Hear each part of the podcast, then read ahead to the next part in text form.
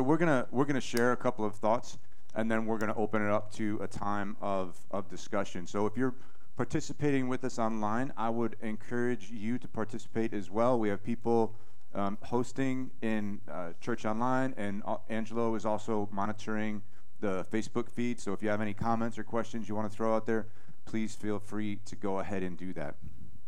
So as a reminder, we do message reflections. Over the summer, our schedule has been two weeks of sermons and then a week of message reflection. And these weeks are hugely, hugely important because it's a chance for us, not just as individuals, but as a community, to think a little bit more deeply, to spend a little bit more time on each one of these um, topics because there's so much packed into into each one of them.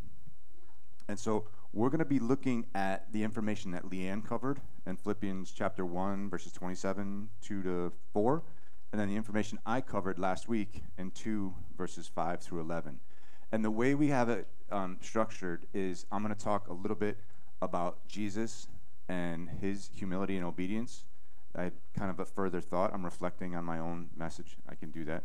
Um, and then uh, Kevin is going to talk a little bit about Moses because that was what jumped out to him when we were talking about humility and obedience. And Stacy is going to share some thoughts about how all those things kind of come together in our unity, which is what Leanne challenged us to um, to kind of to kind of wrap that up. And hopefully there'll be some conversation going on up here uh, between the three of us as well. Sound good? All right. So um, at the at the center of the poem that I covered last week is this idea that Jesus was obedient to the point of death. And afterwards, I was, I was thinking about that and why was that, why was that necessary? Right? Why was it necessary for Jesus to be obedient to the point of death? And I, I spent some time meditating and, and thinking about it. And that was one of the, for those of you who are in prayer pods, that was one of the um, prompts this week was to just to meditate on the humility and the obedience of Jesus. And that's what kind of brought me down this road. The one, so God created humanity to rule with him and like him over the earth. And that rule was supposed to look like that self giving love, right? That N.T. Wright quote that I put up last week that when we look at the cross, that's what we should see. We should see the God of self giving love. That was our job as humanity. And God picked Adam and Eve, right? And they kind of dropped the ball. And then Noah, and then Abraham, and then Moses, and the nation of Israel, and continually humanity could not live into the role which God designed for them. So Jesus enters in and he perfectly models that self-giving love. Right? So that's the that's the first reason. We needed the the plan of salvation required Jesus to fulfill that design for humanity to um, to defeat sin and death, like we celebrated just now in, in the Eucharist, and to, to open the door to relationship with Him. The other piece is Jesus had to be obedient to the point of death because Scripture tells us that He is able to empathize. Is, is Hebrews 4.15 going up behind me? Um, he is able to empathize with us to the whatever whatever we experience, whatever we go through. Jesus needed to experience he as part of the plan of salvation, he needed to be a part of the fallenness of the world. He wasn't fallen, but he lived in that experience. Right? So when it says Jesus was obedient to the point of death, whatever hurt, whatever pain, whatever difficulty, whatever broken relationship, any of that and all of that, Jesus experienced, right, as he became obedient to the point of death. Jesus needed to be obedient to the point of death to fulfill the plan of salvation, and he needed to be obedient for us to realize that, yeah, he, he gets it, right? I, rec- I wish I could remember the, it was a brilliant uh, analogy, but it's like as we walk through this fallen life, it's like we're walking into a, a 60 mile an hour headwind. And at some point, the temptation gets too much, and we just lay down. Scruff's nodding his head. He must have heard, read the same thing. Oh, is that gentle and lowly? Okay. Um, he and we just give up and we lay down. Jesus stood in the wind and he he never gave up. He never lay down. He made it to the other side to feel what it was like when the wind subsided. Right? He has that level of empathy with us, but he didn't sin in the midst of it. Right? So we have Jesus as this perfect model of humility and obedience. And then we have Moses, who Kevin is going to share some thoughts on. How do, you, how do you beat Jesus, right? Humble, but when you were talking about it, that's what first came to mind was uh, Moses. I mean, we looked up the definition yesterday in, in our uh, men's group, and just to look at humility and, hum, uh, and being humble, and um, yeah, I think that Moses should be there. You know, it should be Moses. So uh, it was in Numbers, and um, this is verse 3. It says, Now Moses was very humble, a very humble man, more humble than anyone else on the face of the earth. And when I read that going through, it, I was like, wow, that's, I mean, how do you beat that? And so what's going on here in, in this uh, section is um, Aaron and Miriam, Moses' brother and sister, they're grumbling against Moses. And, and, Moses is usually the one, he's the first one to, if anybody's doing something wrong or sinning in the whole nation, he just bows down and he goes right to God, humbles himself, and he says, Let me fix this.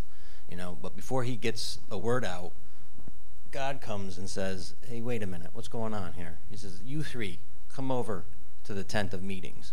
So God steps in immediately. And I'm like, um, I don't know if this is going to be good or bad because I'm, I'm one of three child three children, and I have parents say that too. Hey, you three, get over here. And I'm like, mm, that's not going to be good. um, so it it, uh, it, plays out kind of in a kind of in a nice way, um, but it, it, deepens the relationship um, with with God. What God says to Moses, and God speaks. Um, Moses' relationship uh, it's set apart from others. It's so close that God speaks face to face to face with him. Um, he speaks clearly and not in riddles, where throughout, I guess, time that we see after this with other prophets, that's what's, that's what's happened. You know, he speaks differently with everybody, but just amazing to me that the humility and obedience that Moses had was what brought that closeness in his relationship to God to be speaking face to face with him. And he's the only one who, who had that relationship what I, I find really interesting about that is God chose to include that piece about Moses, but he also chose to include like Moses' temper tantrum when he, you know, what basically kept him out of the of the promised land. Right. So we have this perfect example of, of humility, but still not perfect, like didn't live this sinless life. So it's a more of a I don't know, I guess kind of a, a relatable a relatable example, but just a, a greater level of appreciation of everything that God shares with us in the Scripture, and that's part of what what Stacy's going to talk about. Is that how it ties to today? Um, yeah. So one of the things, um, the first thing that really stuck out to me um, when Leanne spoke about unity and what Philippians um, or Paul had written in that section of Philippians was just the relevance of um, his instructions about unity to society today. Um, that, you know, this was an issue in that time, it's still an issue today. Um, and um, that just just stuck with me. Um, the um, you know, especially in today's society, as Leanne mentioned, we we live in a world where did this go out? I don't know. Okay. We live in a world where um, today's um, it, people today become their opinions become more and more polar, um, stronger, um, and there's this insatiable need to prove that you're right. And in doing so, you know, lifting yourself up, tearing other people mm-hmm. down. Um, it's laced with anger and hostility and even violence. And yet, the words that Paul wrote in Philippians ring true today. Um, and um, I started thinking about how, not just here in Crossroads, but how more um, globally um, the same rings true, right? Um, the words to the Philippian church, it wasn't just um, just to the Philippian church. Paul wrote also to the churches um, in Colossians, um, First Thessalonians. Um, in fact, Paul's message in sorry. Um, in 1 Thessalonians 5, he says, And we urge you, brothers and sisters, warn those who are idle and disruptive, courage the disheart- disheartened, help the weak, be patient with everyone. Make sure that nobody pays back wrong for wrong, but always strive to do what is good for each other and for everyone else. Again, it goes right with what Tom talked about with humility and obedience. Um, similarly, when writing to the Colossian community, Paul wrote, Bear with each other and forgive one another if any of you has a grievance against someone. Forgive as the Lord forgave you, and over all these virtues put on love, which binds them together in perfect unity. Um, so, just like it is today, back then it wasn't just an issue in one community. It's it can be an issue within our church, within our town, within our state, globally. It's it's the need for community is just as strong, or the need for unity is just as strong today. Um, I think oftentimes unity today gets misconstrued as meaning that you agree on everything, um, or the complete opposite that living in unity means that you don't stand up for what you believe in, that you just kind of go with the flow or agree with whoever you're talking to or whichever group you've decided to identify with. And Paul knew that it didn't mean either one. Um, and um, it, it is possible to live in a community of believers, to disagree on things, um, to do so in love and obedience. And um, in just a few minutes, I know we're going to talk about practically what that means because it's really easy to sit up here and talk about it and or you know listen to Tom and Leanne um, say what the Bible says about it, but how does that practically play out? Um, and but before we talk about that, I just want to leave you with a quote from Francis Chan um, in his book Letters to the Church. He says, Is it just a nice cliche to say the church should be like family? I mean, it's a great thought, but our families are our families. Does God really expect us to be this close with people that we're not related to? Some people we wouldn't even want to choose to be friends with. I agree that it's natural to be close with your family and unnatural to experience this with people who are not like you. But that's exactly the point. It's not supposed to be natural, it's supernatural. Great quote. Thanks, Stace. Um, so I have some kind of prepared questions to, to throw out at everybody, but I just wanted to give you guys a chance.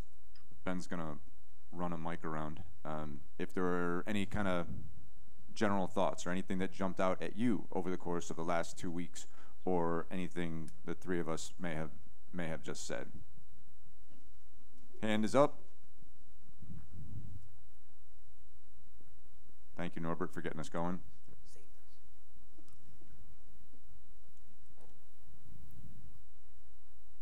From a verse in the Old Testament where it said, What does the Lord require of you, O man?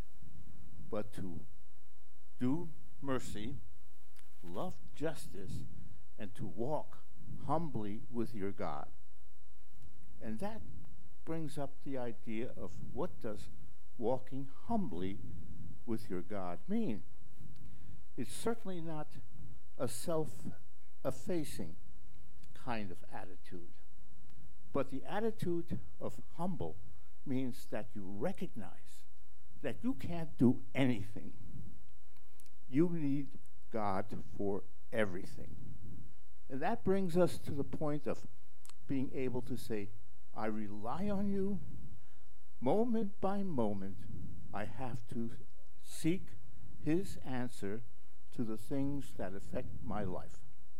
so for me, humble means not self reliance, but reliance on everything that God has for me. Thanks, Norbert. Great, great verse. Oh, Kate? Yeah. Um, so I've been also kind of thinking about the unity thing last since um, the sermon last week. It brought up for me this memory of this church I went to a long time ago. Um, that at the end of every service, everyone would get up and hold hands and make a circle around the room. They'd sing this song about being one, um, and it was really weird. But I ki- it kind of made me think. I was like, I think that's one extreme, and then every other church I've been to hasn't really talked about the unity thing. You know, like I think, you know, a lot of churches maybe have I've been part of like a mom's group or like a young people group, and like I think we tend to segment off and I was like, well, what's the middle between like weird, creepy, extreme and like totally just hanging out with the people I'd hang out with anyways? Um, and so like I, I just appreciate the intention that I think was there.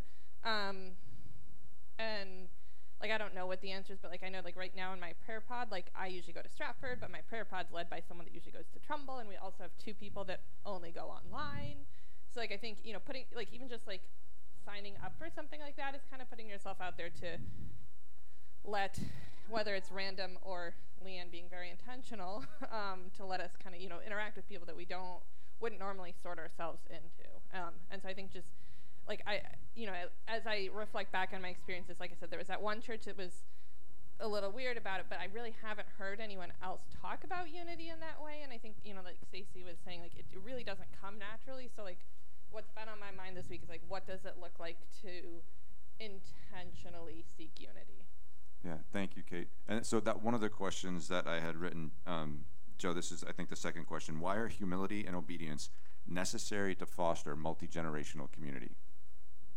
Right. So, kind of a what are what are the practical outworkings of humility and obedience in a setting where you have people from all kinds of backgrounds, people from all different ages, people with all on occupy all different spots on their discipleship journey.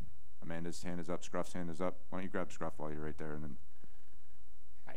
Uh, sorry if I missed this. I had a long week. Um, uh, Stacy, did you define unity before you started talking about like what it is or isn't? Because I know like I struggled deeply with the idea of like, well, it's not agreeing about everything, but it's not disagreeing about anything. I know like in my mind that's like that's a hard thing to kind of comprehend. So like, can you give us a definition of unity or someone? That's Thanks for putting me on the spot there, Scruff. Well, you talked about it, not my fault.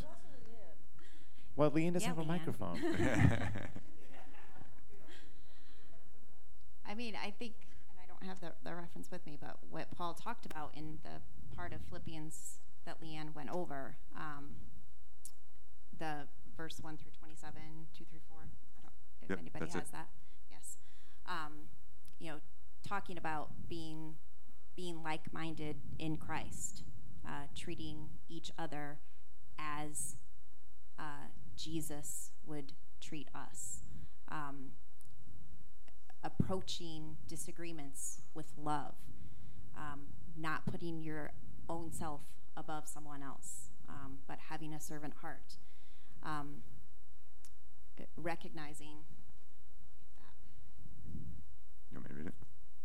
Nope, I got it. Doesn't look like it. Um, do nothing out of selfish ambition or vain conceit Rather, in humility, value others above yourselves, not looking to your own interests, but each of you to the interests of others. In your relationships with one another, have the same mindset as, G- as Christ Jesus, who, being in very nature, God did not consider equality with God something to be used to his own advantage. Rather, he made himself nothing by taking the very nature of a servant, being made in human likeness Right, that's going on. Yeah. Sorry. That's okay. I just kept going. um, but um, does that answer your question, Scruff? I, I think also some of the stuff that I've been talking about since the beginning of Philippians and um, a book that I've shared with some of the the leadership team is this idea of Jesus at the center, right? And that's what unifies people, right? Some people are going to be maybe have just thought about Jesus for the first time and they want to follow him and they're way out here. If, the, if you know if Jesus is in the center, and some people have been trying to follow him a long time and they're here and Jesus in the center, um, but then there are people who are like actively moving away from him. But it's those people who are tr- trying to draw close to him, and as they move closer to each other, the unity is found in Jesus and in that movement towards towards him. Amanda had a a thought to share. It's Ben.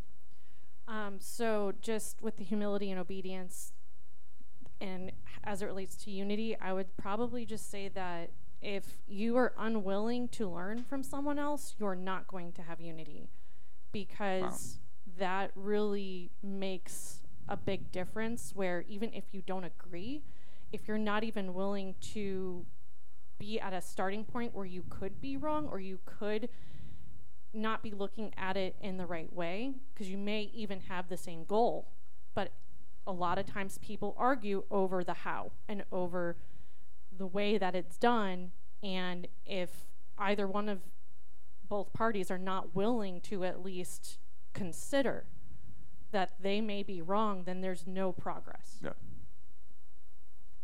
Uh, Bella has got her hand up. Oh, David, sorry, did you put your hand up too? Okay, you go ahead. I, I know I know where David sits. I we'll get him. Sorry, David. Um, so for me, I'm gonna go off of this like multi-generational um, community prompt, um, and this is kind of like perfect because I just finished doing like a personal Bible study on Job, um, one of my favorite books, and um, a character that really stands out to me in that story is, forgive me if I pronounce his name wrong, but Elihu, who is like the youngest of all the friends, um, and he waits for everybody else to talk. Um, and then he says his piece, and out of all of Job's friends that speaks, his like perspective is the closest um, to God, um, and like his interpretation is the closest to being right, even though it's not completely right. Um, that kind of ties into where I stand. Um, I feel like obviously as being one of the younger um, attendees of this church, um, I kind of just like to wait for everybody else to speak too, um, especially since that's like you know that's how everybody is raised. Like you you let your elders speak, you respect your elders, all that good stuff. Thanks, mom. Um, Thanks, Mom. um, but one thing that I really appreciate is that when I am here and when I like attend, whether it be like a women's Bible study or like the summer suppers or just like just being here at church and communicating with everybody, everybody's willing to hear what I have to say despite of my age. And I really appreciate that and just feeling welcomed and not just like some child. So thank you. We're glad you're with us, Bella.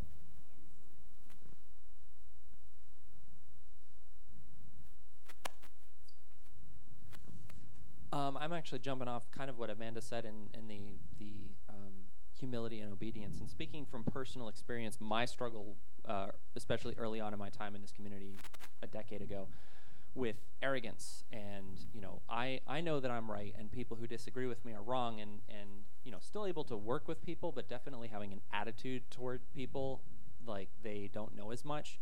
And I think where the humility comes in is just over the years learning that we all as individuals think that we have the default understanding.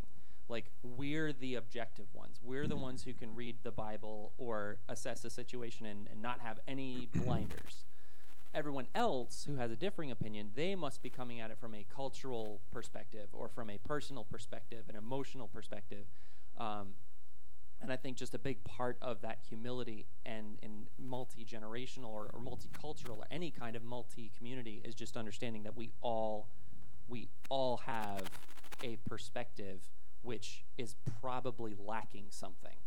Um, we, and yeah, a blind spot. And I think that that level of humi- humility, able to say, I am not actually the default. I am not actually objective, or at least any more objective than than you know other people. I think that's really really important. Thank you, David. Um, Wait, yes, Can I add something about sure. obedience? You have a microphone. I had the power. Um, I I didn't check with her before saying this, so Mo, if you're watching from home, I apologize that I'm about to call you out embarrassingly. Um, but when I think of obedience, I think a lot of Mo and her incredible obedience to pray for people. Um, when God prompts her to pray for you, you are getting prayed for. um, and it is um, whether you know it or not. um, you know, a couple of weeks ago when we were in Trumbull and something prompted her that someone in the the congregation needed prayed for. And, you know, I don't know if that person ever went back to her and, you know, physically stood next to her or not, but um, I can guarantee that person was still being prayed for, whether she knew that person's name or not. And um, that kind of obedience transcends what we're talking about these these groups within our community that tend to happen. She she doesn't pick who she's going to pray for. She doesn't decide whether or not to pray for them if she's friends with them or not, or someone who, who is her same age, or, you know, as Francis Chan wrote, even somebody she would choose to be friends with. You know, but this this obedience to follow God's nudging to pray for somebody opens both her heart more to what Jesus is doing in that situation and the other person's. Um, and the rest of us as we observe her continued obedience to that. Thanks. Thanks for that. Leanne's. So Mo is online, and um, before you, hi Mo. before you, uh, she's sending you hearts. Before that, she said um, Bella's comment reminded her of Jeremiah's calling, um, being young and speaking up, and that the full armor of God is not just for battle, but for serving others. Thanks, Mo. Good thoughts. Um, I had given you guys some,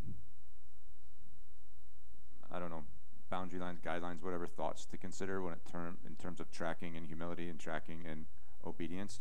Um, Joe, this is actually a prompt. It's not written as a question, but it's up there. So the I gave you the ideas of to determine if you're tracking in humility, right? Are you willing to listen more than speak? Right? Are you willing to make a relationship more important than being right? and I gave you the negative of that. Like, what kind of damage are you willing to do to a relationship to prove your point?